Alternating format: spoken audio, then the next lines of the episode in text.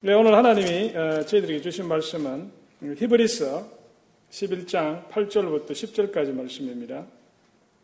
믿음으로 아브라함은 부르심을 받았을 때에 순종하여 장래 기업으로 받을 땅에 나갈 새 갈 바를 알지 못하고 나갔으며 믿음으로 저가 외방에 있는 것 같이 약속하신 땅에 우거하여 동일한 약속을 유업으로 함께 받은 이삭과 야곱으로 더불어 장막에 거하였으니 이는 하나님의 경영하시고 지으실 터가 있는 성을 바랐음이니라. 아멘.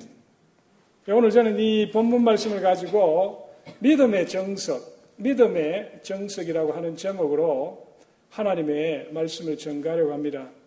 제가 중고등학교 시절에 어, 학교를 다닐 때 그때 유명한 수학 자습서가 있었어요. 수학 어, 자습서가 있었는데 그 수학 자습서의 이름이 수학의 정석이었습니다. 수학의 정석.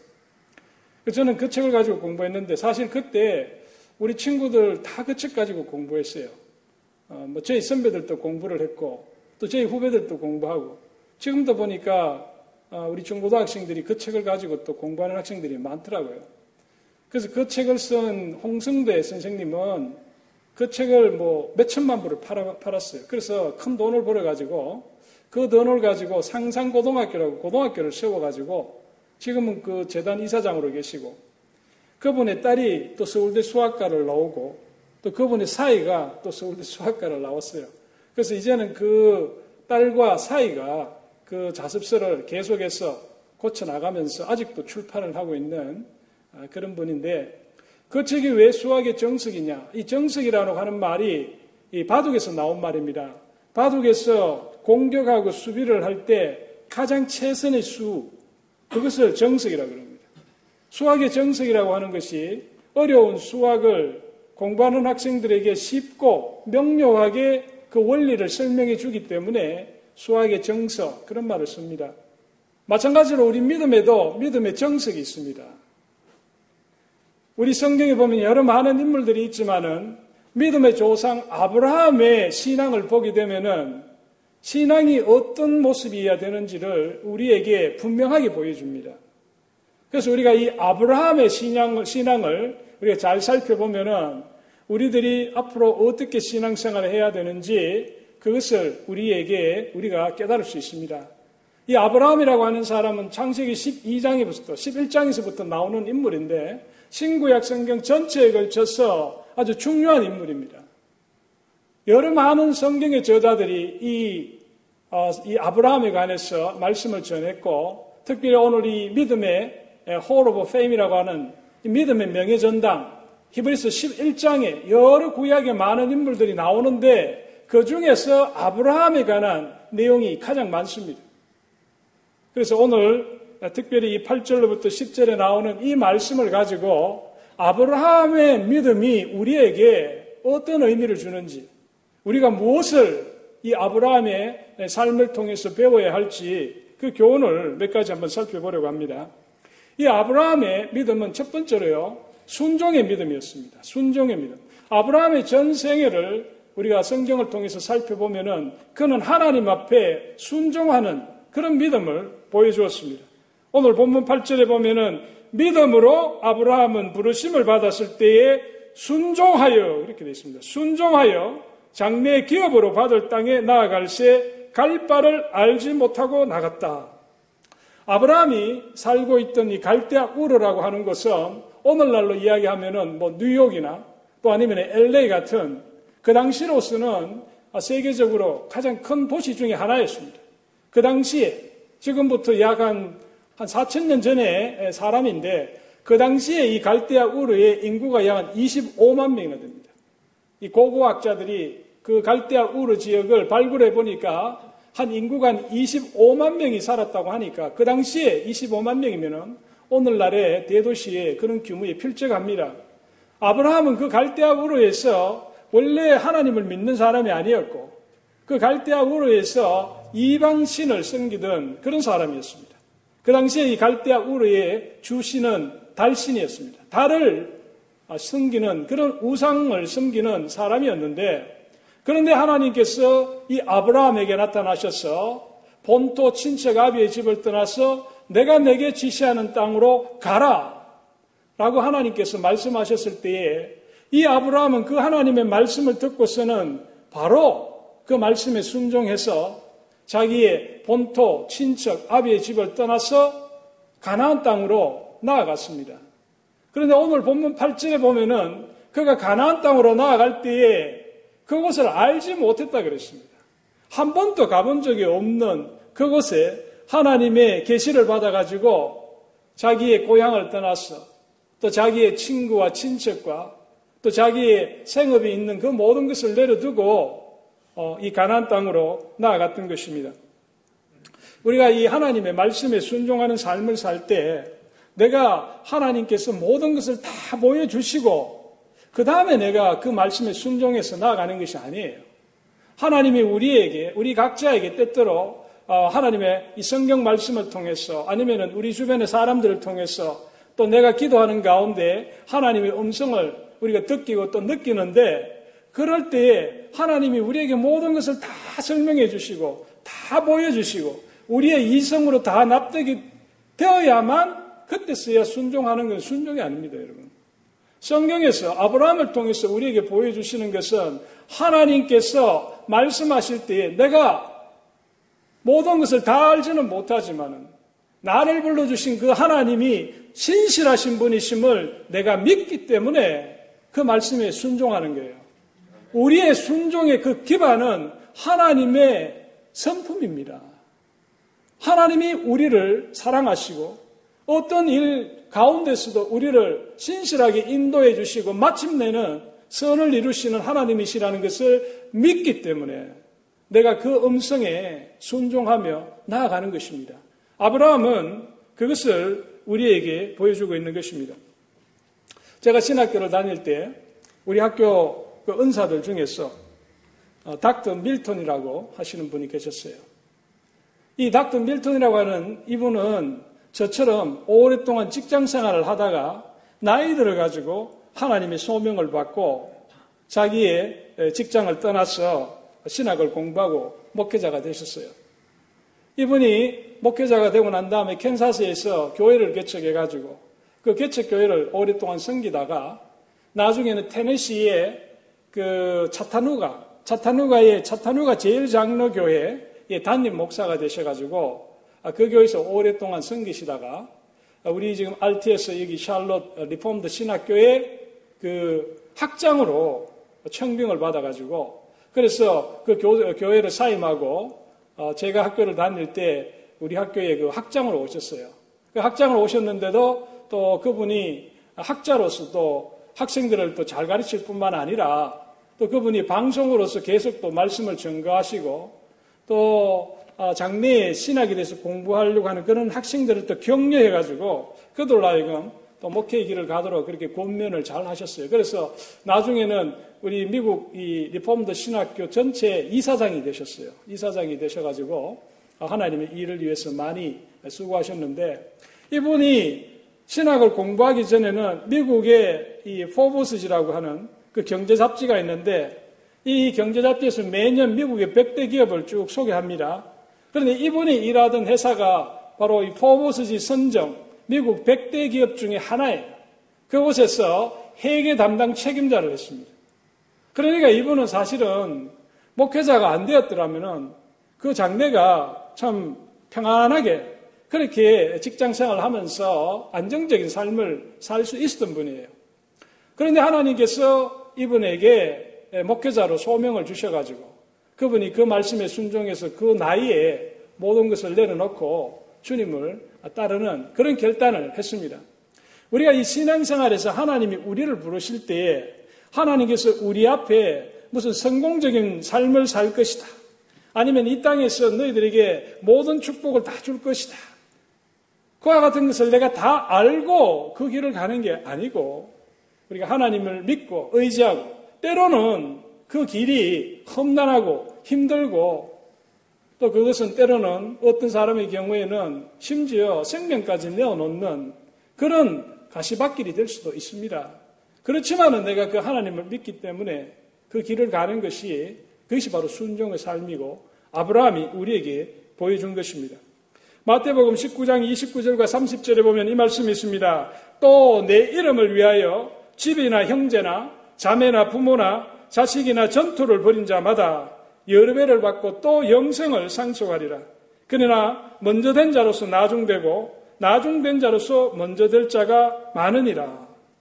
우리가 주를 주를 따르는 걸 오늘날 많은 뭐 방송에서 나와서 긍정 심리학의 영향을 받은 목사들이 예수 믿으면 모든 것이 잘 되고 예수 믿으면 병이 낫고 예수 믿으면 물질적으로 부유해지고 예수 믿으면 부부간에 다 원만해지고 행복해지고 자녀들이 다 잘 되고 그러니까 당신네들 이 주님에 대해서 헌신하는 그런 믿음의 표현으로 일주일에 1달러씩 1년 52불을 헌금을 보내라. 어제 보니까 페이스북에 누가 그, 그런 걸 내용을 올려놨더라고요. 제가 보니까 그 이번 그 베니힘 목사하고 거기 또 방송에 그 나오는 사람이 그 흑인 목사인데 뭐 하는 이야기가 그거예요. 여러분들이 이제 새롭게 하나님의 이런 축복을 받으려면은 과거에 여러분들이 모든 잘못을 회개하는 의미에서 일주일에 원 달러씩 계산해가지고 1년 52주, 53주 된 거고 52주. 52달러를 보내주면은 우리가 선물도 보내주고 이제 여러분들은 내년부터는 하나님이 큰 축복을 받을 것이다. 그러니까 지금 이 아래 있는 전화번호로 전화해서 52달러를 보내라. 그게 또 먹혀 들어가는 모양이에요, 사람들이. 아, 보니까 말을 잘해요. 내가 듣다 보니까 나도 솔깃해. 나도 52불 보낼까. 아, 저는 52불 보내가지고 어, 하나님의 축복을 받는다 그러니까 셈 치고 보내자. 그런 마음이 생기는 거예요. 어. 근데 우리가 이 신앙이라는 것이 그게 아니죠. 그게 아니에요. 어, 그게 아니에요. 내가 무슨 52달러를 내고 5,200불을 받는 게 그게 신앙이 아니에요. 우리가 때때로는 하나님의 뜻에 순종한다는 것은 이 아브라함과 같이 내가 가야 할 그곳에 대해서 자세히 모르지만은 신실하신 하나님이 나를 부르셨기 때문에 내가 그 길을 가는 것입니다. 우리가 하나님을 따르는 삶이 무슨 계산을 하듯이 내가 이게 주먹구구식으로든 계산기를 두들겨서 이 수지가 맞아야 내가 주님을 따르는 그런 세상적인 비즈니스가 아니에요. 비즈니스가 아니에요. 우리가 이 신앙생활이라는 것이 사실 따지고 보면은 마이너스 되는 겁니다. 장사를 한다면 마이너스 되는 장사를 하고 있어요. 그렇지 않습니까? 여러분이 시간을 쪼개가지고 이 교회에 나와서 지금 앉아있죠. 여러분이 현금을 내지요. 여러분들이 봉사하죠. 근데 교회에서 여러분들에게 뭐를 줍니까? 뭐 물질을 줍니까? 내가 이 교회 매일, 매, 매월 11조를 내면은 연말에 뭐 거기다 곱절로 교회가 여러분들에게 돌려주는 건 아니잖아요. 그래서 우리가 세상적인 관점에서 보면은 이 신앙생활은 마이너스예요, 마이너스. 그런데 왜 우리가 이 길을 가느냐? 어. 믿음으로 지금 세상적인 관점에서는 마이너스로 보이지만은 내가 믿음으로 가다 보면 이 길이 플러스 인생으로 바뀝니다, 여러분. 플러스 인생으로 바뀝니다. 우리 성경에 보면 오병이어의 기적이 나오잖아요. 그 어린아이가 자기 먹으려고 오병이어를 가지고 나온 거예요. 가지고 따라, 예수님을 따라 나온 거예요. 그런데 예수님께서 그 많은 사람들, 5천 명이 지금 앉아 있는데 저들을 먹여야 되는데 먹을 것은 없고, 어, 그래서 지금 고민을 하고 있는데 그 어린아이가 자기가 먹으려고 가져갔던 그 오병이어를 내놓잖아요. 이걸 내놓으면 마이너스예요. 그 오병이어를 가지고 그 5천 명한테 나눠주면 뭐 먹을 게 뭐가 있겠어. 그 아이는 그날은 굶는 거예요. 세상적인 관점에서 보면 그날은 그 아이는 굶는 날이에요. 그런데 그것을 주님께로 내어 놓았을 때에 주님이 그 오병이어를 가지고 축사하셨을 때에 5천 명이 먹고 12바구니가 남는 그런 축복을 받았잖아요. 그게 바로 플러스 인생으로 바뀌는 겁니다. 어. 우리가 이 신앙생활을 세상적인 관점에서 보면 전혀 남는 것이 없는 그런 일이에요. 그렇지만은 우리가 믿음으로 하나님 앞에 순종할 때내 삶이 마이너스에서 플러스로 바뀝니다. 바뀝니다. 이 아브라함은 그와 같은 믿음을 가지고 주님 앞에 나아갔던 것입니다. 우리 교단의 목사님 중에 한 분이 아, 우리 교단 신학교에 교수를 하다가 이제 은퇴를 하시고 그분이 1년에 한두 차례씩 몽고 지역에 가서 선교를 하세요.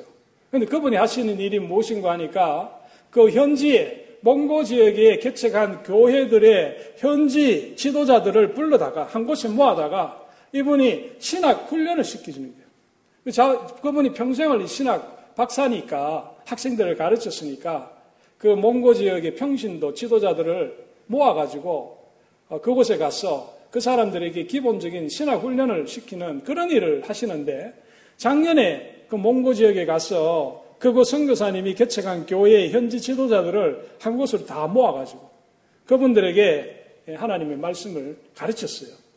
그런데 이제 그 선교사님이 그 참석한 몽고 지역의 현지 지도자들에게 하는 말이 오늘 이 훈련이 끝나고 난 다음에 옆에 천막에 어, 오늘 이 목사님이 안수 기도 해 줄 테니까 안수 기도가 필요한 사람은 그 천막에 가서 기다리라고 그렇게 이야기를 했어요. 그런데 이 교수님은 사실 무슨 이런 신유 집회나 뭐 안수 기도 하는 그런 분이 아니거든. 자기가 생각해도 자기는 신학교 교수인데 내가 이 와서 이렇게 말씀만 전하면 됐지. 괜히 내가 어설프게 안수 기도해가지고 기도의 능력도 안 나타나면은 이 괜히 이거 자기 체면만 구기니까 이거 뭐 그런데 이미 성교사님은 그런 말을 해버렸으니까 그래서 이 목사님 속으로는 이 성교사님은 좀 불만이 있었어요. 아 상의도 없이 말이지 한 번도 이런 안수 기도 해본지도 않은 사람을 어 그런 안수 기도하라 그러니까 그래도 어떻게 지금 저 천막에서 기다리고 있는데 그래서 이 목사님이 그 천막에 들어가니까 그날 참석했던 사람들 중에 여러 명이 거기 앉아 있는 거예요. 그래서 그분들 머리 위에 손을 얹고 그분들이 무슨 사정으로 지금 안수 기도를 받기를 원하는지 물어보고 그래서 주님의 이름으로 어, 그들에게 기도를 안수 기도를 해 주셨어요. 그리고 이제 이분은 돌아온 거죠. 돌아와 가지고 이번 여름에 다시 그곳에 가신 거예요. 매년에 가시니까. 근데 이번에 가니까 거기 몽고 지역에 있는 그 현지 지도자 중에 여자 한 분이, 여자 한 분이 이 목사님을 초빙을 한 거예요. 자기 집에, 자기 집에 오시라고. 그래가지고 이 성교사님하고 그 집에 찾아가니까 거기 자매님이 자기 그, 어, 친 아버지까지를 모셔가지고 정말 그 집에 몽고 지역에서는 정말 가장 특별한 상을 차려가지고 이 목사님을 대접하는 거예요. 가장 최상의 환대를 해준 거예요. 그 목사님이 이상한 거예요. 아, 내가 뭐, 뭐 여기 와서 이렇게 대접을 받을 이유가 없는데 왜 이분들이 나를 대접하는가?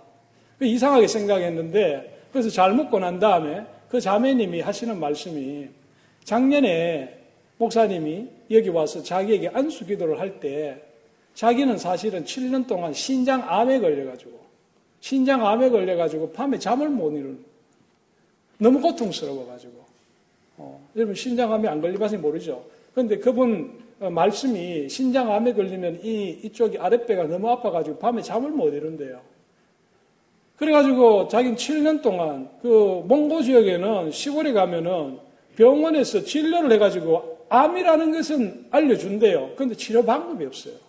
그래서 한국이나 이리 와야 치료가 되는데 뭐 시골에서 한국 나올 처지가 못 되잖아요.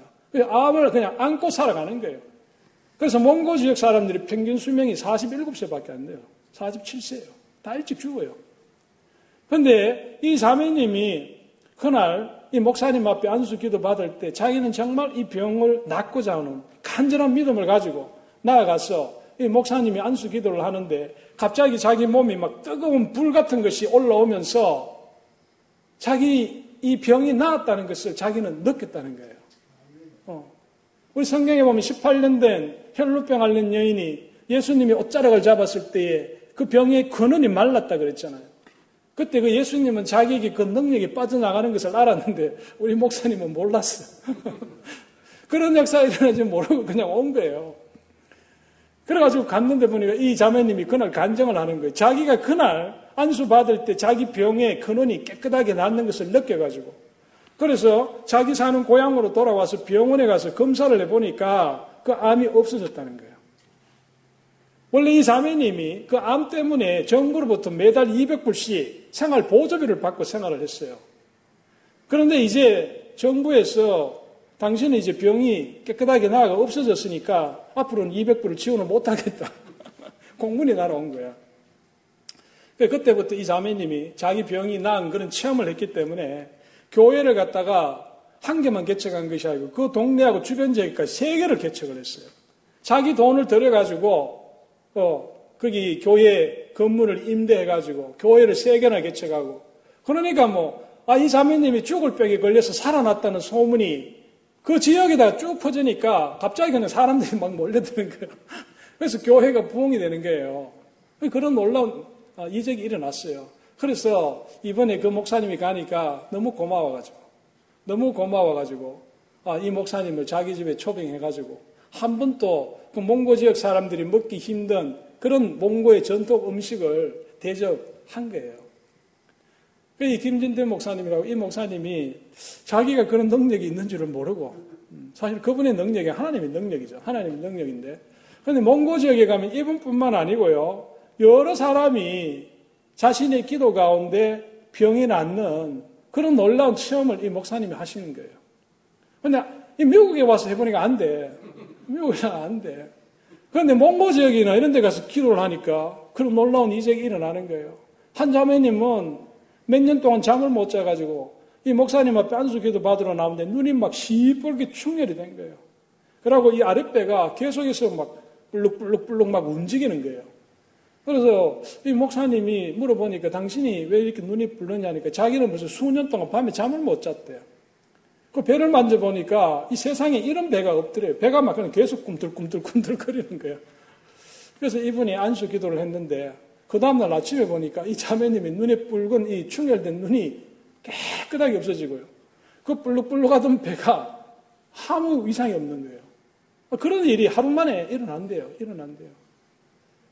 그래서 그분 말씀이 이 미국 지역에 우리 지금 이런 어, 미국이나 한국과 같은 이런 지역에 사는 우리 성도들은 너무 이게 좋은 것만 너무 많이 봐가지고 이제 믿음이라는 것도 하나님의 능력을 내 믿음으로 제한을 해버리는 거예요. 하나님이 역사하실 수 있도록 내 믿음의 범위를 넓혀야 되는데 우리는 내가 생각하는 거 요거 하나님이 하실 수 있는 건 요거 요 외에는 하나님이 내 삶에 관여를 못 하는 거예요. 그러니까 우리 스스로 하나님의 능력을 제한해 버리고 있는 거예요. 그래서 우리가 하나님에 대한 기대치를 높여라 그 말씀을 어, 하시더라고요. 제가 참 그 말씀이 맞다.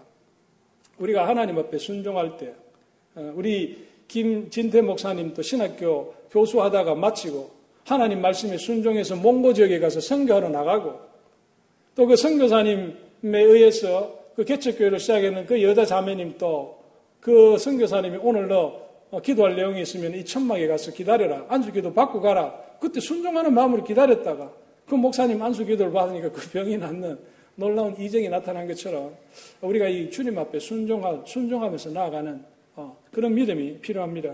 그래서 여러분들도 그와 같은 믿음을 가질 수 있기를 바랍니다. 이 그리고 아브라함의 믿음은요 순종하는 믿음일 뿐만 아니라 인내하는 믿음이었습니다. 인내하는 믿음. 하나님께서 아브라함을 부르실 때에 내가 지시한 땅으로 가라라고 말씀하시고 여러 차례 하나님이 아브라함에게 지금 네가 보고 있는 이 가나안 땅을 너와 네 후손들에게 주시겠다. 주겠다고 약속을 하셨어요. 그리고 이 아브라함의 후손들이 하늘의 별과 같이 바닷가의 모래와 같이 땅의 티끌과 같이 중대한 민족을 이루도록 축복해 주시겠다고 약속을 하셨어요. 하나님이 축복하시고 약속을 하셨는데 근데 아브라함이 갈대아 우르를 떠나서 가나안 땅에 도착해서 와 보니까 자기를 환영해 주는 사람도 없고 자기가 정착해서 살 땅도 없어요 그곳에. 아브라함이 하나님이 아브라함에게 그 많은 땅을 주시겠다. 지금 눈에 보이는 이 땅을 너와 네 후손들에게 주겠다고 했지만 아브라함이 죽을 때까지 그가 이 가나안 땅에서 소유한 땅은 자기 안에 사라가 죽었을 때에 막벨라 굴, 마문의 상수리 나무 아래에 있던 그 막벨라 굴과 그리고 그 주변에 있는 작은 밭대기 그거밖에 없었습니다. 그곳은 자기 가족의 묘지예요. 묘지로 쓸 땅 그거밖에는 그가 죽을 때까지 그 가나안 땅에 가지고 있던 땅이 없었어요. 그리고 하나님께서 그에게 큰 민족을 이루겠다고 해주셨는데 아브라함이 이 세상을 떠날 때에 그는 자녀가 그렇게 많지가 않았어요. 그런데 아브라함뿐만 아니라 이삭과 야곱도 마찬가지였습니다. 이삭과 야곱도 오늘 구절에 보면은 믿음으로 그가 이방의 땅에 있는 것 같이 약속의 땅에 거류하여 동일한 약속을 유업으로 함께 받은 이삭 및 야곱과 더불어 장막에 거하였다. 그가 갈대아 우르에 살 때는 그는 도시에서 살았기 때문에 모든 것이 다 구비된 그런 데서 살았어요. 오늘날 이야기하면 뭐 좋은 아파트에서 어, 수도꼭지 틀면 뜨거운 물, 찬물 마음대로 나오고 샤워하고 싶으면 내가 언제든지 따뜻한 물에 샤워하고 가스 잘 나오고 모든 것들이 편한 곳에서 살다가 이 가나안 땅에 오니까 장막에 거주하는 겁니다. 매일 옮겨 다니는 그런 유목의 생활을 그가 있습니다. 그리고 그뿐만 아니라 그의 아들, 그의 손자들도 그와 같은 삶을 살았습니다. 하나님께서 아브라함에게 내가 네게 지시하는 그 땅으로 가라 라고 말씀하셨는데 그래서 자기의 모든 소유를 내려놓고 자기의 친척과 친지를 떠나서 그곳으로 갔는데 막상 그곳에서 삶은 갈대아 우르보다도 못한 거예요. 하나님께서 그 땅을 축복하시기로 그 땅을 주시기로 약속하셨지만 그 하나님의 약속은 언제 이루어졌느냐? 500년이 지나가지고 아브라함이 죽고 난 다음에 500년이 지나가지고 여호수아가 이스라엘 백성들을 이끌고 요단강을 건너면서 하나님의 그 약속이 이루어지기 시작하는 거예요. 그리고 완전히 가나안 땅을 차지하는 것은 그때로부터 또 500년이 더 지나가지고 다윗 왕 때에 하나님께서 아브라함에게 약속하신 이후로 천년이 지나가지고 그때서야 그 가나안 땅이 아브라함의 후손들의 땅이 되었습니다. 그런데 하나님이 아브라함에게 그와 같이 그 약속을 하셨지만 아브라함은 당대에 하나님의 그 약속이 이루어지는 것을 보지 못했지만 하나님은 원망하지 않았어요. 그는 인내하는 믿음을 가지고 하나님께서 자기의 후손에게 언젠가는 그 약속을 이루어 주실 것이다. 라고 하는 그 믿음을 가졌기 때문에 그가 어, 기다릴 수 있었던 것입니다. 아브라함이 하나님, 하나님이 아브라함에게 또 이삭을 주시겠다고 약속하셨을 때도 하나님은 아브라함에게 25년을 기다리게 하셨어요. 25년을. 어. 이 히브리스의 11장에 나오는 믿음의 명예전당에 나오는 모든 믿음의 사람들은 그 믿음의 본질은 뭐냐면은 기다리는 믿음이었어요. 인내하는 믿음이었어요. 어. 지금 너희들에게 이 핍박과 환난이 와서 너희들이 지금 예수 믿는 신앙을 버리고 유대교로 돌아가려고 하는 그런 갈등이 있는데 너희들이 끝까지 인내하면서 믿음을 붙들어라. 그게 히브리스의 주제거든요. 인내하는 믿음. 우리의 신앙의 가장 중요한 부분이 바로 인내할 줄 아는 겁니다. 하나님이 어떨 때는 우리에게 적극적으로 응답해 주세요. 아까 그 자매님처럼, 몽고의 자매님처럼 안수 기도 받을 때 그 암이 7년 동안 그렇게 괴롭히던 암이, 암이 바로 그날, 그 시간에 없어지는 것처럼 하나님이 적극적으로 응답해 주시기도 하지만 어떨 때는 아브라함에게 이 땅의 축복을 천년이 지나서 이루어 주는 것처럼 어, 하나님의 시간이 우리의 시간이 다를 수가 있어요. 그럴 때 내가 인내함이 기다릴 수 있는 것. 그게 오늘 아브라함이 우리에게 보여주는 믿음입니다. 그래서 우리가 아, 이 하나님을 믿을 때는 이런 인내하는 믿음, 인내하는 믿음이 필요합니다. 많은 분들이 신앙의 조급증에 걸려가지고 내가 기도했는데 조금 기도해보고 안 되면은 그냥 낙심하고 또 실망해버리고 그래서 또 기도를 포기해버리는 그런 분들을 많이 봅니다. 그래서 우리의 기도는 하나님이 응답해 주실 때까지 끝까지 믿고 기도하는 겁니다. 어, 하나님이 그만 기도하라고 할 때까지 어, 기도하고 어, 우리가 로마서 5장에 보면은 환난은 인내를, 인내는 연단을, 연단은 소망을 이루는 줄 알미로다 그랬잖아요. 그래서 때때로 우리가 어려움이 있고 하나님의 응답이 늦어지는 것은 우리가 기도 가운데 우리가 인내하면서 우리의 성품이 변화됩니다. 우리가 예수 그리스도의 온전한 성품을 닮아가도록 그리고 우리의 소망을 하늘에 두도록 하나님이 우리를 바꾸고 가시는 거거든요. 어, 그래서 깨달을 수 있기를 바랍니다. 마지막으로요, 아브라함이 하나님의 약속에 대해 끝까지 인내할 수 있었던 것은 그가 위의 것을 구하는 믿음을 가지고 있었기 때문입니다. 오늘 10절에 보면은 이는 그가 하나님이 가시고 지으실 터가 있는 성을 바랬기 때문이다. 그는 지금 어, 갈대아 우르를 떠나서 가나안에 와서 장막에 거주하는 그는 나그네의 인생을 살고 있지만은 그는 하나님이 지으시는 하늘로부터 내려오는 그 성을, 성을 바라보고 살았다. 16절에도 보면 아브라함과 이삭과 야곱이 하늘에 있는 더 나은 본향을 사모했다. 더 나은 본향을 사모했고 하나님이 그들을 위해서 한 성을 예비해 두셨다. 그렇게 말씀하고 있습니다. 이 성은 요한계시록에 나오는 어, 장차 우리 주님 재림하실 때 새 하늘 새 땅, 새 예루살렘 성을 두고 하는 말이죠. 그래서 우리 성경의 모든 믿음의 사람들은요, 이 땅을 살면서 이 땅이 전부라고 생각하지 아니하고 우리 장차 우리에게는 하나님이 약속하신 새하늘 새 땅이 있고 우리에게 새로운 영생이 있다는 것을 그것을 믿고 살았습니다. 우리 성경은 그것을 우리에게 보여주고 있습니다. 지금 북한에요 수십만 명의 지하 교인들이 자기의 신앙을 숨긴 채 그렇게 지금 살아가고 있습니다. 어, 체포의 위협 속에 속에서도 자기 신앙을 버리지 아니하고 그 쪽복음 손으로 쓴 성경 그걸 들고 모여서 기도를 하고 찬양을 하는데 소리를 내지를 못하니까 서로 그냥 소리 내지 아니하고 찬양을 하고 그렇게 자기 신앙을 지켜가고 있습니다. 얼마 전에도 보니까 성경책을 소지했다는 그것만으로 북한 공안 당국에 잡혀가지고 총사를 당하더라고요. 그게 지금 북한의 현실입니다. 그런데도 그들이 자기의 신앙을 지켜가고 있는 거예요. 왜 그렇습니까? 지금 그 땅에는 소망이 없죠. 그렇지만은 그 신앙의 끝, 어, 하나님께서 장래에 자기들에게 영생의 소망을 주실 것이라고 믿고 있기 때문에 위의 것을 바라보기 때문에 지금 이 현실의 어려움을 어, 믿음을 가지고 이겨내고 있는 것입니다. 오늘날 우리가 이 물질주의, 또 세속주의, 또 외형주의, 이런 쾌락주의가 너무나도 만연하기 때문에 오늘날의 교회들도 이 파도 속에서 지금 어, 갈팡질팡하면서 헤매고 있습니다. 그게 오늘날의 우리 한국과 미국의 교회 모습들입니다. 우리 세상 사람들은 오직 지금, 지금 이 세상이 전부인 것으로 알고 있습니다. 그 사람들은 위의 것이 없고 이 땅의 것이 전부입니다. 그러니까 내가 이 땅 사는 동안에 가장 좋은 것을 다 먹어봐야 되고, 가장 좋은 옷을 다 입어봐야 되고, 가장 좋은 가방도 하나씩 다 매야 되고, 다 하고 싶은 거예요. 다 하고 싶은 거예요. 그러니까 자꾸 욕심이 나는 거죠. 어, 욕심이 나는 거예요. 그러나 우리 성경에서 믿음의 사람들은 아브라함이 가난한 사람이 아니었어요. 아브라함은 부유했어요. 하나님이 축복해 주셔가지고 부유했지만은 그러나 그 물질에 그가 어, 휘말리지 아니하고 늘 하나님의 나라를 소망하면서 그렇게 살았습니다. 어. 우리가 이 땅의 것을 우리가 이 땅에 살면서 행복하지 않기를 바라는 사람이 누가 있겠어요? 저도 이 땅에서 잘 먹고 잘 살고 어? 모든 것을 다 행복하게 살고 싶어하는 내 자녀들이 다 잘 되고 건강하고 모든 축복을 다 누리며 살고 싶죠. 그러나 우리는 압니다.